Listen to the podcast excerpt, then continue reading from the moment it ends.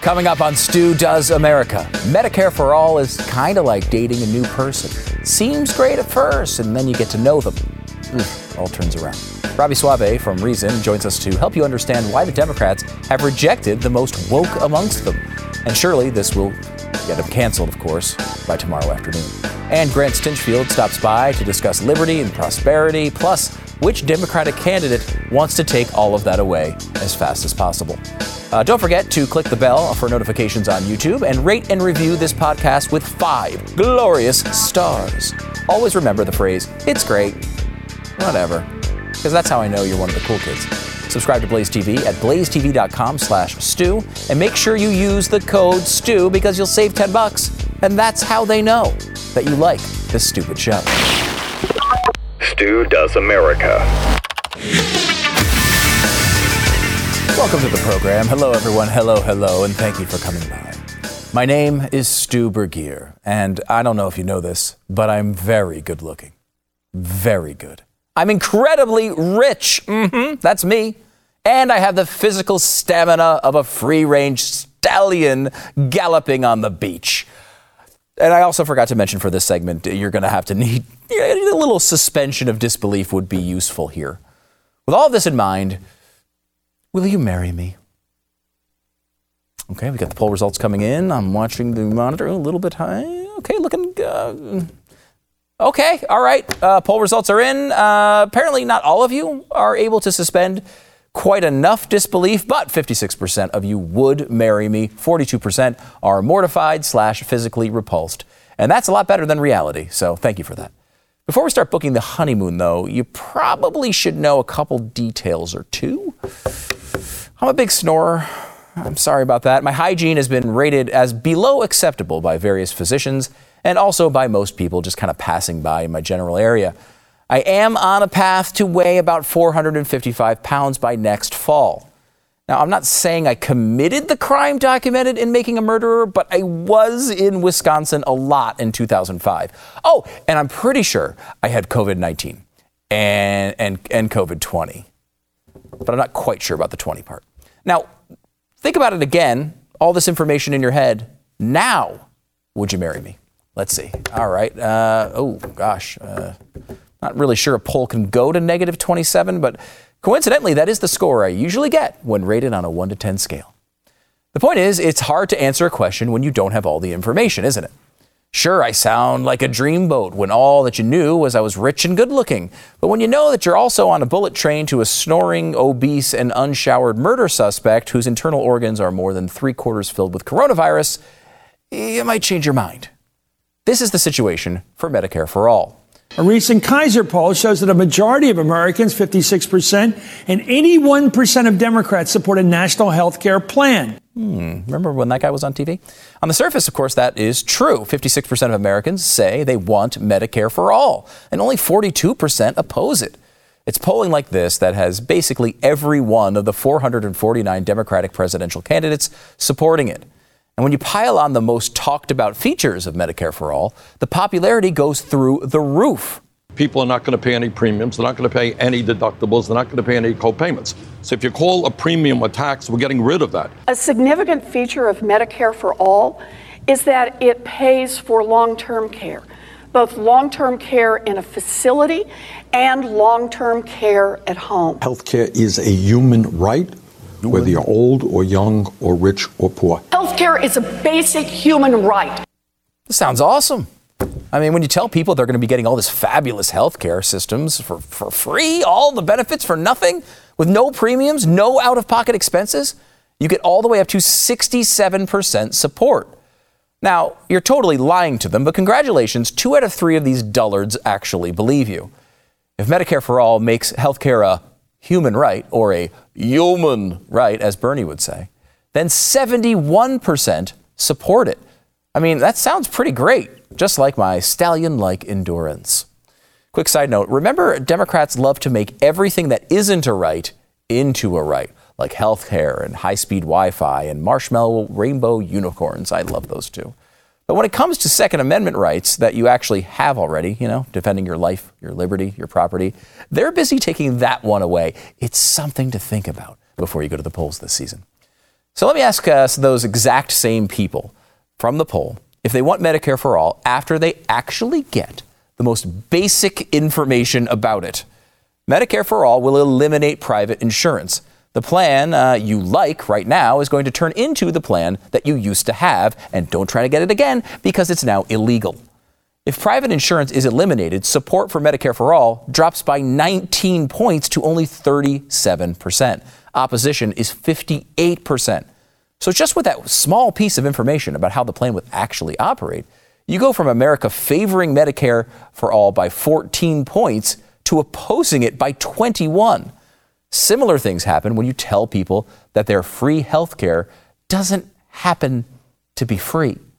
When told that most Americans are gonna pay more in taxes, only 37% of people support Medicare for all and 60% oppose. It is underwater by 23 points. That's why you saw a lot of Democrats, uh, shall we say, uh, adjust their messaging. It sure will help, I think, if, if we can take steps like what I'm proposing with Medicare for all who want it to make sure everybody's covered and no one's falling through the cracks. I believe the best and boldest idea here is to not trash Obamacare, but to do exactly what Barack Obama wanted to do from the beginning, and that's have a public option. I believe we have to protect and build on Obamacare. That's why I proposed adding a public option to Obamacare as the best way to lower costs and cover everyone. Mm, Medicare for those who want it. It's an interesting slogan. In theory, it at least preserves your choice to stay out of their miserable dystopia of a system. The long term reality is a totally different story, but we'll leave that alone today. The problem with this new branding slapped on single payer healthcare is that eventually Medicare for all becomes Medicare for those who know something about it. And when that knowledge shows up, everybody runs for the hills. As anyone who has ever looked at these things knows, single payer government healthcare always, and I mean always leads to delays in treatment. Usually, those delays can be horrific and cause people untold pain and suffering and often death. But even if you undersell the darkest consequences and just tell people it'll lead to delays in some medical tests and treatments, support drops uh, from the mainstream media headline of 56% all the way down to 26%. A full 70% of Americans don't want this system if it causes any delay in treatment, which it will, I promise you. How do people fall for this stuff? How does it happen? It's because most of their information is coming from people like this. Bloomberg spent 500 million on ads. U.S. population 327 million. Uh, don't tell us if you're ahead of us on the math. He could have given each American one million dollars and have had lunch money left over. It's an incredible way of putting it. It's an incredible way of putting it. It's true. It's disturbing. It does. It does suggest, you know, what we're talking about here, which is there, there's too much money in politics. Um, it is an incredible way of putting it, like the opposite of credible. Because it would have cost Bloomberg $330 trillion to do that. But there wasn't even a minute of hesitation there. That didn't sound the least bit outlandish to two reporters at America's highest levels of journalism. It's also why spending $97 trillion over a decade on free everything for everyone doesn't sound outlandish either. Of course, we can afford it. If Michael Bloomberg can give everyone a million dollars, why can't we have free health care? Too many people are focused on too many things to know every detail of the horrors of, Ameri- of Medicare for All. But there's no reason the media can't give them the basic information. And when the American people get the basic information, they want no part of Medicare for all. Let's just hope that happens before it's too late. Stu Does America?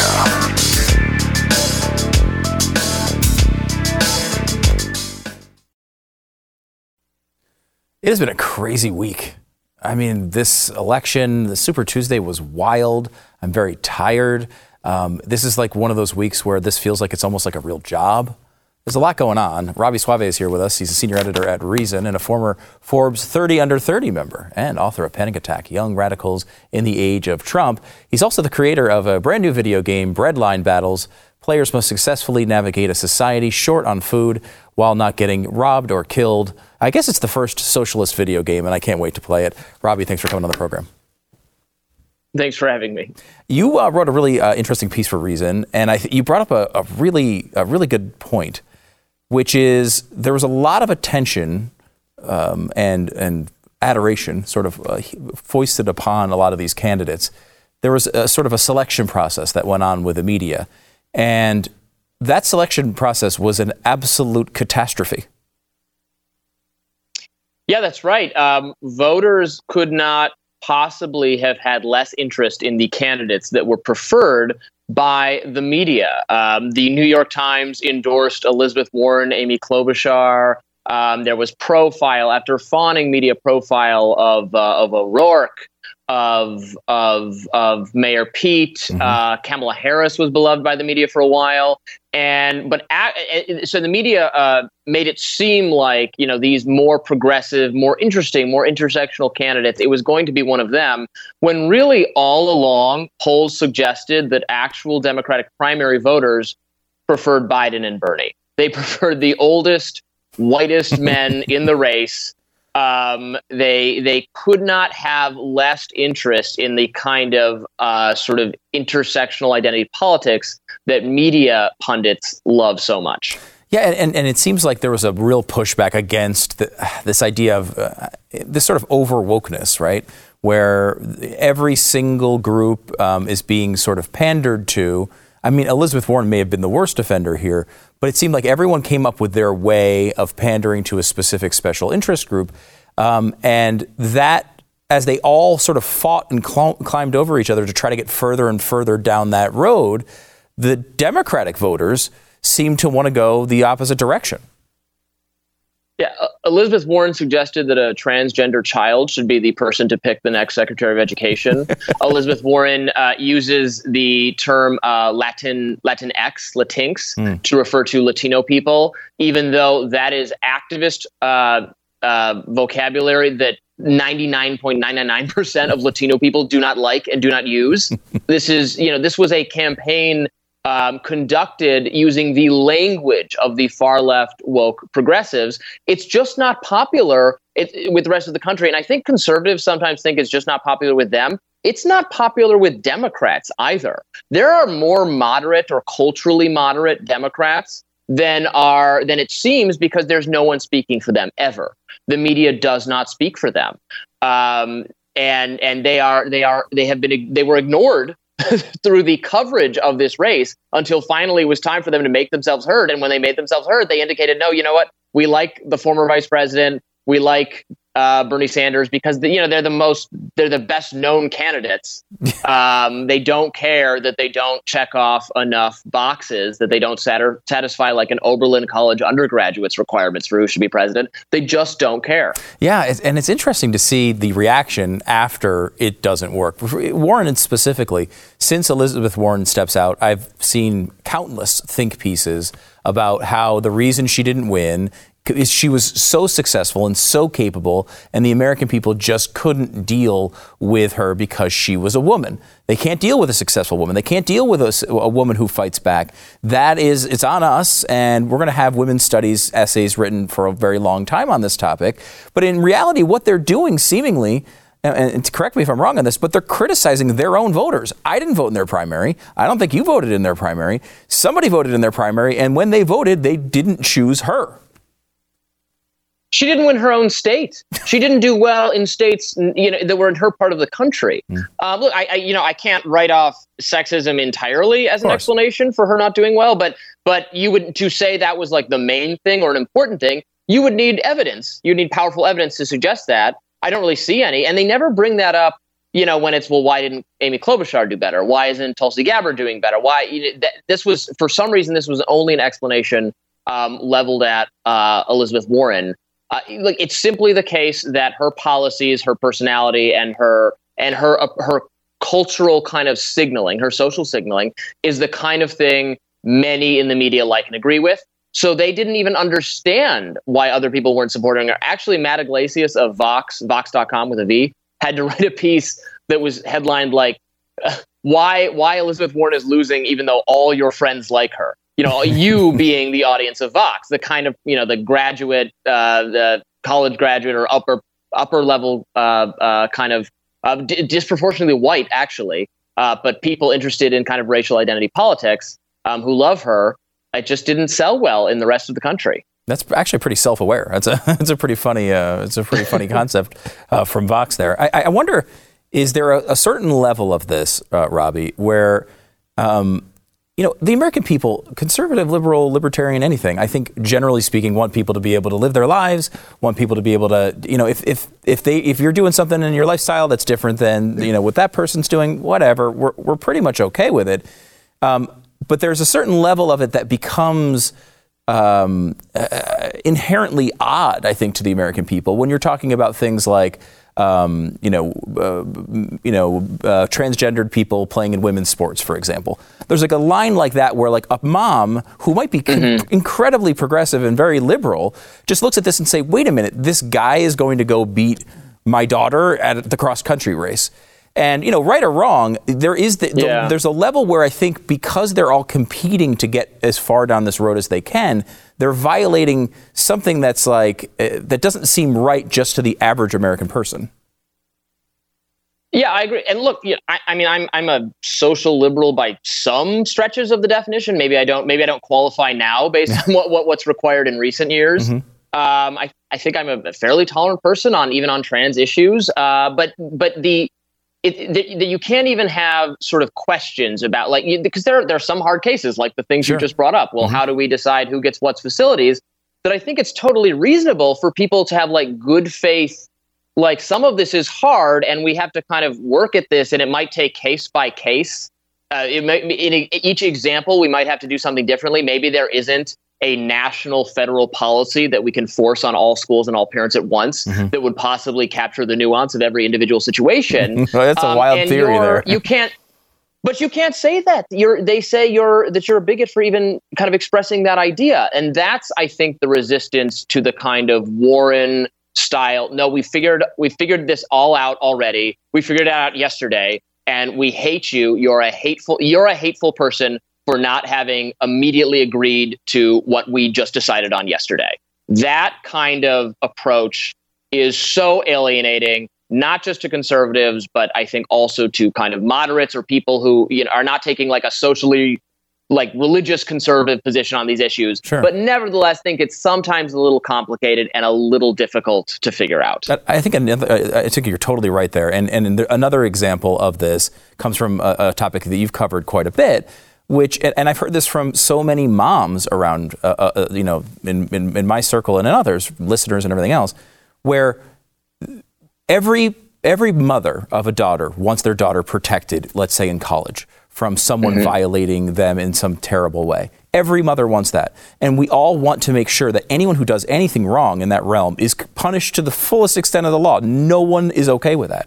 But they also see their sons, and they see their sons, hey, they're at college and they might have a girlfriend and there might be a bad breakup.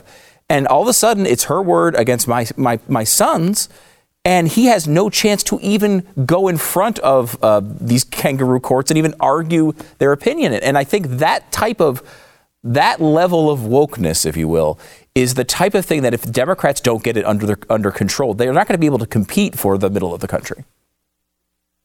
Yeah, or it, it, it could be your father or your grandfather, and it could be something from 30 or 40 years ago mm-hmm. that there is no way to adjudicate now. I mean, that's what I think terrified so many people during the whole Kavanaugh thing. Yeah. I, I mean, I you know, I I talk to people who are kind of moderate, who are you know, I would not describe as like pro-Trump or anything, but who were you know women, and I I think the thinking of the left was like, okay, well, women are gonna you know hate this guy because he's been they're gonna imagine you know women being mistreated by someone like him. But I think a lot of people, a lot of women are thinking, well, someone could just come out of the woodwork and accuse uh, my sons or my husband or my or my brother or my father, and it would be totally unfair, and there'd be no way to respond to these charges because no one remembers. Um, and that's you know that's that's scary.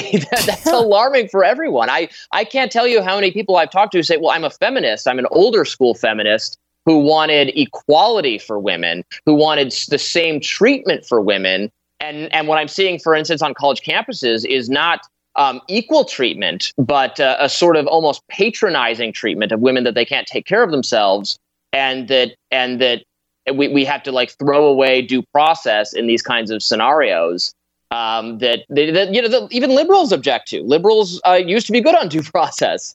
Yeah. Um, it's just it's a very punitive kind of the sort of believe you know in, intrinsically believe accusations um, that the activists insist we do, and and the the Democratic Party it's not their members, it's not the base, it's the leadership, it's the media allies that have been captured by that mindset it's not it's not most it's not most of them it's just but it's the people who speak for them and who who write who script the narrative Yeah. um, and that it, it must be pretty frustrating to be a democratic voter who doesn't who isn't on board uh, uh, on that there's millions of you but you can't do anything about it Yeah, there's that kind of uncanny valley thing that going on. I think you know, like the example from the uh, from the media recently. I can't stand Michael Bloomberg. He's like my, one of my least favorite politicians on earth. I do not like Chris Matthews at all. Um, but they they had this situation where supposedly Mike Bloomberg did, made this joke many years ago, which he was getting in trouble with. It was seemed to be the central issue of the campaign for Elizabeth Warren. Elizabeth Warren goes on Chris Matthews' show, and um, and Chris Matthews said, "Well, what what evidence do you have that he actually said this?" And he, she says, "Well, it was his her words." And he well he said, "I think a really fair question for a journalist to ask. Well, how, what evidence do you have to believe uh, her over him?" That question was so offensive, it essentially had Chris Matthews losing his job. The fact that he didn't reflexively side with Elizabeth Warren, who has no knowledge of the situation whatsoever, other than a news report, over a person who was actually there. Now, Bloomberg very well may have said that. He probably did. But just asking the question, do you have any evidence to support your accusation, was enough to get this guy who's been there for 650 years fired. It's, it's a really weird world. Uh, uh, totally. And Elizabeth Warren has has some credibility issues in my mind. I think it's total. I mean, she should be grilled anyway because she's a candidate for the presidency. She's a politician. Um, but and actually, that incident kind of reflects exactly my concern about sort of Me Too stuff going too far. Because now Chris Matthews has said he he really did it. He admitted Mhm. when he he announced he was stepping down. He said things um, that he, he shouldn't have said that were sexist in nature that weren't always well received. Yes. Um, sometimes they were well received. There were also women on Twitter saying we had a, you know, it was perfectly mutual and it was fine. Uh, but not everyone felt like that. So y- that's fine. But but then those same people saying the things that he'd said in the past were sexist, he shouldn't say them. They also said that him grilling Warren in that way was akin to the sexism, was like falling on the same spectrum of behavior.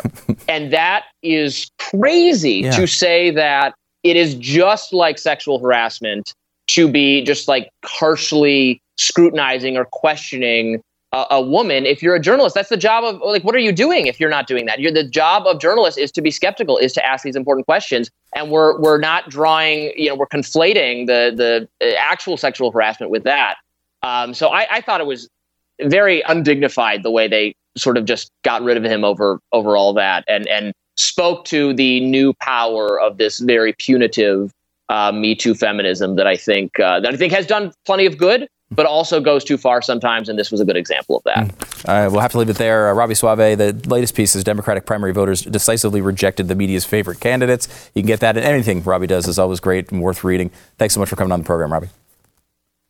My pleasure. Have, uh, we'll be back in a second.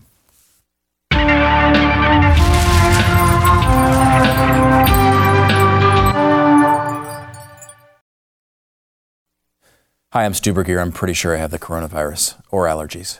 Please pray for me. Uh, we have a, uh, a, a bit of a situation going on here with the media, who is just completely ignoring the facts when it comes to COVID 19 with an attempt to try to bash Donald Trump. We did a big segment on this yesterday. If you missed it, go back to the archives. You can see them all uh, on YouTube. Uh, if you just subscribe, you know it was there already. But they have all the back issues, or all the back episodes there. And you can go to blazetv.com slash stew, use the promo code stew, save 10 bucks, and get all the archives. Um, but it's worth going back to see because medical experts actually are agreeing with what Donald Trump had said the other day um, about the mortality rate being a lot lower than we uh, expect. Um, right now, it's being reported at 3.4%, which is incredibly high. However, this is what happens when you have a breakout like this. It looks really high early on and usually comes down later on. That's what Trump was trying to communicate. And he said at one point, it looks like it's going to be, I don't know, somewhere like a, you know, 1%, maybe a, a good deal less than 1%. Well, here's the latest update uh, from the experts. You tell me what he says. The typical mortality rate for seasonal flu is about 0.1% or 0.15%. The best estimates now of the overall mortality rate for COVID 19 is somewhere between 0.1% and 1%. I mean, it, it, this is this is not something we're making up. We don't have to stretch on this one.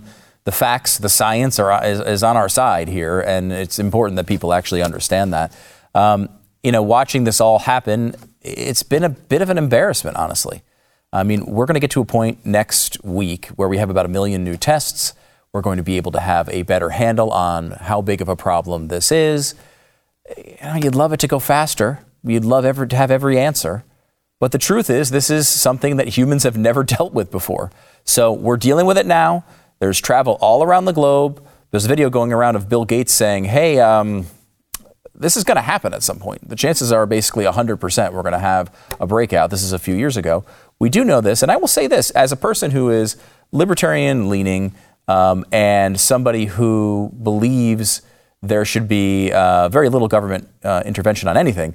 Infectious disease, viral uh, situations like this are one of the things that the government can be involved in and has done a good job in uh, at times in the past. So hopefully this continues now. Um, let me go uh, to uh, our montage here. I'm going to skip a, a, clip here and go to the montage. Um, this is a, a clip of what's happening in the media since the impeachment went down. Now, you remember the impeachment was going to be the worst thing in the world. Donald Trump's the worst guy in the world. They never really seemed to have much of anything on the impeachment, in my opinion. Uh, but listen to the narrative being echoed all over the place since all of that went down. Watch. The President of the United States is a man on a mission. It is a dangerous mission, dangerous to our democracy. That's not hyperbole. It's just the truth. Sit back and listen. An emboldened president threatens the rule of law like never before. You thought Donald Trump was wild, unbound before? This is just the beginning. Is this a whole different game? Frankly, he seems more, more emboldened, emboldened, than, than ever. A president emboldened, a Justice Department under his thumb. Emboldened. Emboldened. Emboldened. Emboldened. Emboldened. Emboldened. Emboldened, you might say. Who has done the emboldening? What does it mean for him to be emboldened? We watch him like a bullfighter watches a bull, and we're watching him, and we notice one thing about him: he gets emboldened. He's angry, he's vengeful, he's petty. Unleashed, unchained, unshackled. He is unleashed, he is furious. Going scorched earth, lashing out and ready to take revenge. Now he is uh, on his vengeance tour. Who needs to pay the price for this? Who needs to, uh, you know, be, be taken out? Is the president so emboldened that no one will stop him? There just seems to be not much anyone can do about it. What, what are the Democrats going to do? Impeach him? Are there any guardrails left in this administration? What are Republicans going to do? Speak out against him? There's nothing that can stop him. This is what's hilarious about all of this is this is the obvious consequence. If you go after an impeachment, which is like the crown jewel of get this president out of the White House in the Constitution, and you fail with it, you don't fire that bullet unless you're really sure you're going to hit somebody with it. Um, and they fired this constitutional bullet at the president, and you know it, it fell about 400 yards short. And if you actually believed he was this horrible a person that was going to be emboldened, you would have never done this. Now they've done it, and what are you going to do? Impeach him again? It's just a ridiculous situation. We'll come back with more in a second.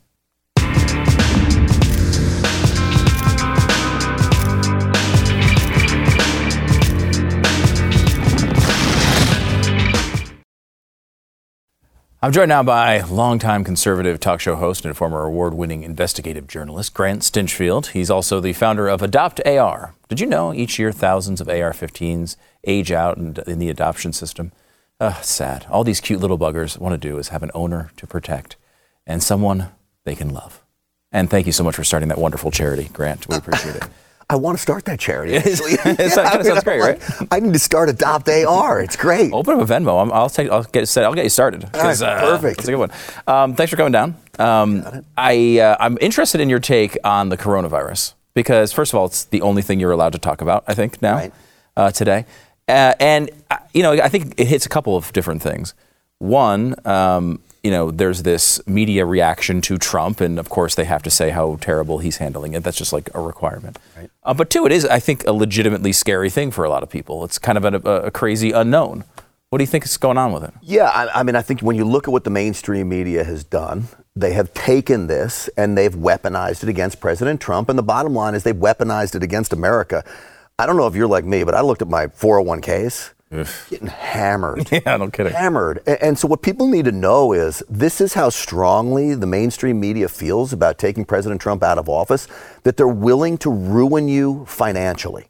A- And that's what they're doing. The stock market has nothing to do with the economy right now. It has everything to do with hype. I spent over 20 years in the mainstream media working my way through the NBC system before I woke up and realized this is a bogus system and got the hell out. Uh, one thing that the media is great at is its sensationalism of just about everything. You look at it with guns, you look at it with mass shootings, you look at it now with the coronavirus, and add in that that they think they can hurt President Trump and conservatives. Well, then it, it's like a perfect storm for them. I definitely want to get into the election because I, I do think their cleanest path to getting rid of Donald Trump is the economy being poor, right? If that happens, he is vulnerable, right? If he's seen as being incompetent or something when it comes to handling this, it is going to be a problem for him. So it definitely seems like they're trying to exploit that. But do you think that there is like are you are you worried about it as a real thing? Do you think that this uh, that this could be a, a real health threat to the uh, to the American people? I, I'm worried about it less than I am worried about the flu. And so the reason I do that is I just look at the numbers. I saw on Fox Business, they said 32 million flu cases in the 2019 2020 flu season. And we're what with coronavirus? 90,000? I know it grows every day, but compared That's worldwide. to 32 million? Yeah. yeah, I mean, this is, this is nothing compared to what the flu does. And the flu kills people, far more people than the coronavirus does. Yeah, I mean it's when you, it's really wild. It's sixty thousand people in the United States. I think it was 2017 or 18 die from the flu. That just seems completely insane to me. But it it kind of makes me think like we should be worrying a lot more about the flu, not less about coronavirus, but more about the flu. I, I told you before the show started. My mother and father from New York. God bless them, but they are liberals. and my father's texting me, well, what about the people that came down with it, the coronavirus? Yeah. And he's 76 years old. He's he's worried about himself, which Yeah. which you know I, I get it. But I said, what about the forgotten victims of the flu? We got a lot more of them that are dying of Yeah. this, and nobody's talking about those poor souls. Yeah, it's true. Right? Nobody seems to care. No. Uh, you know, I, I was. We did this thing yesterday on Donald Trump being criticized for something that the media knew he was right on. I mean, he said, you know, the 3.4 percent mortality rate was too high, and he said, you know, I've got a hunch it's a little too high. It's going to be more like, you know, probably, you know, more like one percent or less. And we went through all the all these experts, medical expert after medical expert after medical expert, saying the exact same thing, except not in Trump's language, right? Like lots of big five syllable words and sounding like doctors, uh, instead of Trump who's saying it off his cuff. But he is actually communicating the real situation, which is we think it's not going to be all that bad in the end, but there's still some uncertainty there. And the media, who knows exactly what he's talking about, intentionally ignore what he's trying to do just so they can get their headlines, their rage clicks. You know, they, they put it out there. Trump is trying to solve this problem on hunches. That is something that feels like it is um, uh, unique to the Trump era. Yeah, I mean, they know how Trump talks. Yeah. He talks off the cuff. It's, it's a very common theme among New York businessmen to talk like that. Um, and so, so that's how he talks. But when you look at the mortality rate, and again, I go back to I was an investigative reporter. I do my research. New England Journal of Medicine came out with a big study that backs up the whole idea that maybe 2% mortality rate. And the 2% mortality rate is the exact same mortality rate as the flu. Yeah, yeah, yeah. Well, yeah, uh, because uh, it was. I think it's point point one or point two for the flu. So it could be it could be worse, but it could. It, we don't know, right? Like as they say over and over again, th- those mortality rates are only really worthwhile after the outbreak. Right. Because you don't know how many people have it. We don't even have tests to find out how many people have it yet. And they're going after it because this is what they want to do, right? And this goes to the, the wider, I think, the issue of the election, right? Can you imagine, first of all, trying to go through a, a situation like this with Medicare for all? I mean, that would be, I, I can't even imagine what that would look like. You know, on my radio show, I had someone from Canada talk about the healthcare system there, and they had a brain tumor. And there was a, a wait to get operated on in Canada. A brain tumor. So they came to the United States and got operated here. One, our healthcare system's great, uh, uh, but you don't want to wait to get a brain tumor operated. We go to this Medicare or Medicaid for all. Yeah. That's game over as far as we know it as quality health care and getting it in a timely fashion. And I promise you, the big scam of this whole thing is they want to tell you that people are being kicked out onto the street and not getting health care. Have they ever been to Parkland Hospital? Anybody can walk into any hospital in America, forget about the county hospital, any hospital in America, they will treat you. Yeah, no, it's, it's the law, right? Mm-hmm. So, are you of the? Because I I've gone back and forth on this about twenty-seven times. You're smiling. I can't wait to hear what you're going to ask. Are you of the belief that you want to face Bernie Sanders because he's easier to defeat, or are you the belief you rather have Joe Biden because Bernie Sanders is uniquely scary? To me, I've I've come down, I think, on the side of like I just don't want Bernie. I do not want a socialist as president of this country. Joe Biden would suck really bad, but I do not want a socialist. I'd rather take that possibility off the table if it's at all possible. If President Trump loses, freedom as we know it in America goes out the door. Whether it's guns, whether it's health care, whether it's our judicial system, whether it's Bernie Sanders or Joe Biden, right? But I will say this I think Bernie Sanders is easier to beat. But I am with you. God forbid some fluke happens. We have these blind liberal zombies and they show up in droves to, to vote for this man and he wins. That's devastating. Yeah. So I'd rather have a Joe Biden over a Bernie Sanders, but I'd rather have a President Trump over either one of them by far. So I'm kind of caught in the middle. Like there's a safety net, some respects, in Bernie Sanders. You know, Sara Gonzales asked me this question the other day, and she said, "Is it like like getting stabbed? You know, if you have Bernie Sanders?" I said, "Well, if you have Joe Biden, it's like getting stabbed too. Bernie Sanders stabs you with a machete. Joe Biden stabs you with a kitchen knife. Either way, you're getting stabbed. It still hurts. Yeah, it still hurts. I, I think the watching, you know, by uh, back in 2016 when Trump was on his way to the nomination, my my in my head the person I really kind of wanted him to be against was Biden because I thought it would be a fun matchup. Hillary Clinton sucked. Like she was not fun. You couldn't get anything out of that. That fun? You don't see her as the no, fun? she's not. She's not. She could barely walk. At that time, and you go back to 2012, 2016, there's a little fire in Joe Biden. You know, like he he, even though he was ridiculous and he had gaffes all the time, he at least had energy. He would he would come back at you. He'd talk over you. He, you know, he, there was something there. That's not there anymore in know what you- 2020. Well, it's not. But but what you're describing is the who would you want to have a beer with? Yeah, yeah, yeah, right? yeah, kind of. And, and you know what? I'd sit down and have a beer with Joe Biden. I bet you he could tell some funny stories. Mm-hmm. He might get some of them wrong and forget a bunch of them right now, but he could probably tell you some funny stories. Yeah. I do not want to have a beer with Bernie Sanders. You know how brutal that would be? Just sit and have a beer with this miserable old mother scratcher. Oh, he's uh, he is humorless. He uh, is miserable. I, I, has he ever had five minutes of happiness in his life? I, don't couldn't think so. detect it if he has. No. Um, with Biden, it's interesting though. I, I think in 2016, it, it may have been a difficult battle against Biden in some ways. Biden's so much more likable than a Hillary Clinton. It may have been more difficult. Mm-hmm. This version of Joe Biden is eminently beatable. This, this, this, this should not be a problem for Donald Trump, especially with the economy looking like this. Joe Biden has brought this, by the way, on himself, right? So he keeps having all of these gaffes, one after the other. And you take one individually, like the other day, said, meet my sister, and it's his wife, meet my wife, it's his sister. like, I get how that could happen to something, right? You're on the campaign. But the fact that it happens every single day Yeah. makes it really difficult for him. And I related it back to I got a buddy uh, of mine who is really having a problem of missing short putts. and we play for a little bit of money on the course. Yeah. So I told him when we got back in the cart, I said, you know what happens to you keep missing these short putts is we're going to make you putt everything, right? That's what we're doing to Joe Yeah. Biden. Yeah. Every comment he makes now is being dissected because he's missing so many short putts. Yeah, and it's in his head now too. Mm-hmm. You know, he's constantly. You know, I think this ha- a little bit of this happened to George W. Bush when he would have. Remember at the beginning when he was running, he had those moments where he'd kind of have the brain farts and he'd say the wrong thing, and and after a while, I think that just starts feeding into itself. It, it gets into his head. I, I'm torn on. it. I think part of it is just honestly the the faculties are slowing down. Hopefully, it's not anything serious, but it, it seems like with Biden, they're slowing down a little bit. When Joe Biden's your youngest male candidate running for president, you're in big trouble. I mean, to open it up, I mean, Trump is the spry youngster in this race. Right. Right? Like he's 70, what, 72? I mean, this is incredible. Um, but if you look at, uh, at Biden, they tried to do this thing uh, where they, they did this big profile of him and, and said that he, when he was young, he was a stutterer.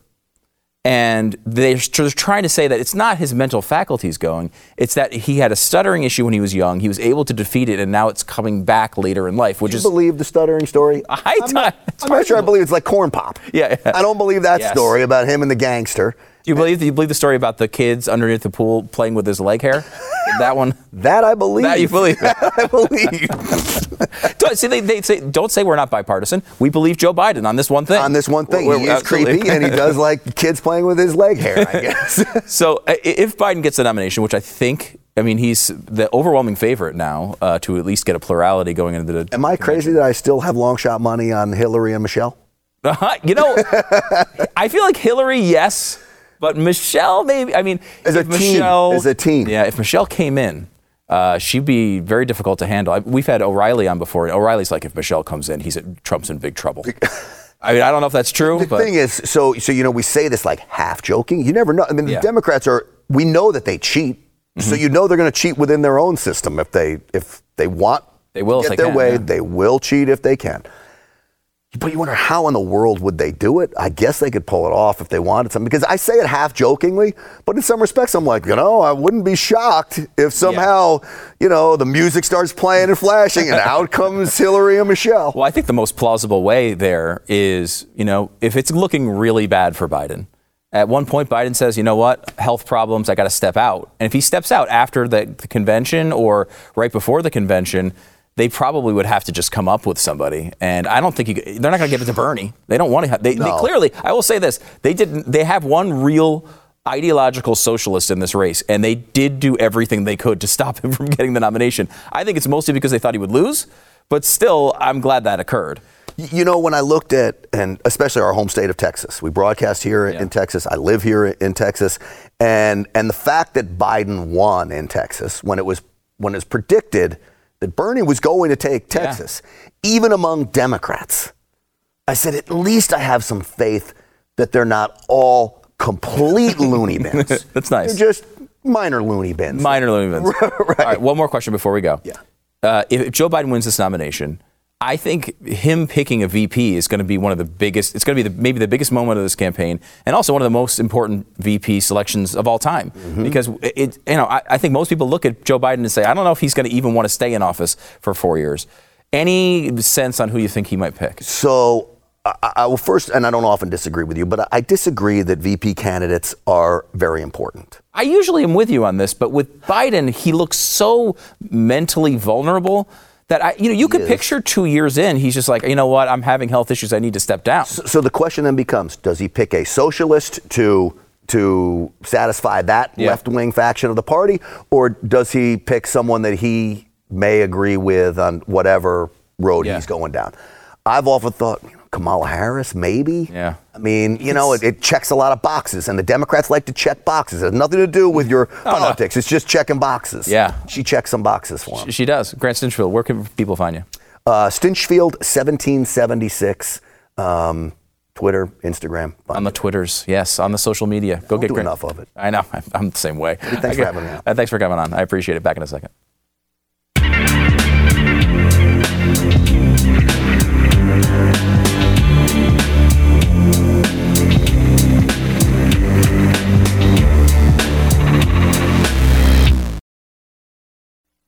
Every day I come in here and try to make this show as much like back-breaking labor for you to watch or listen to as possible.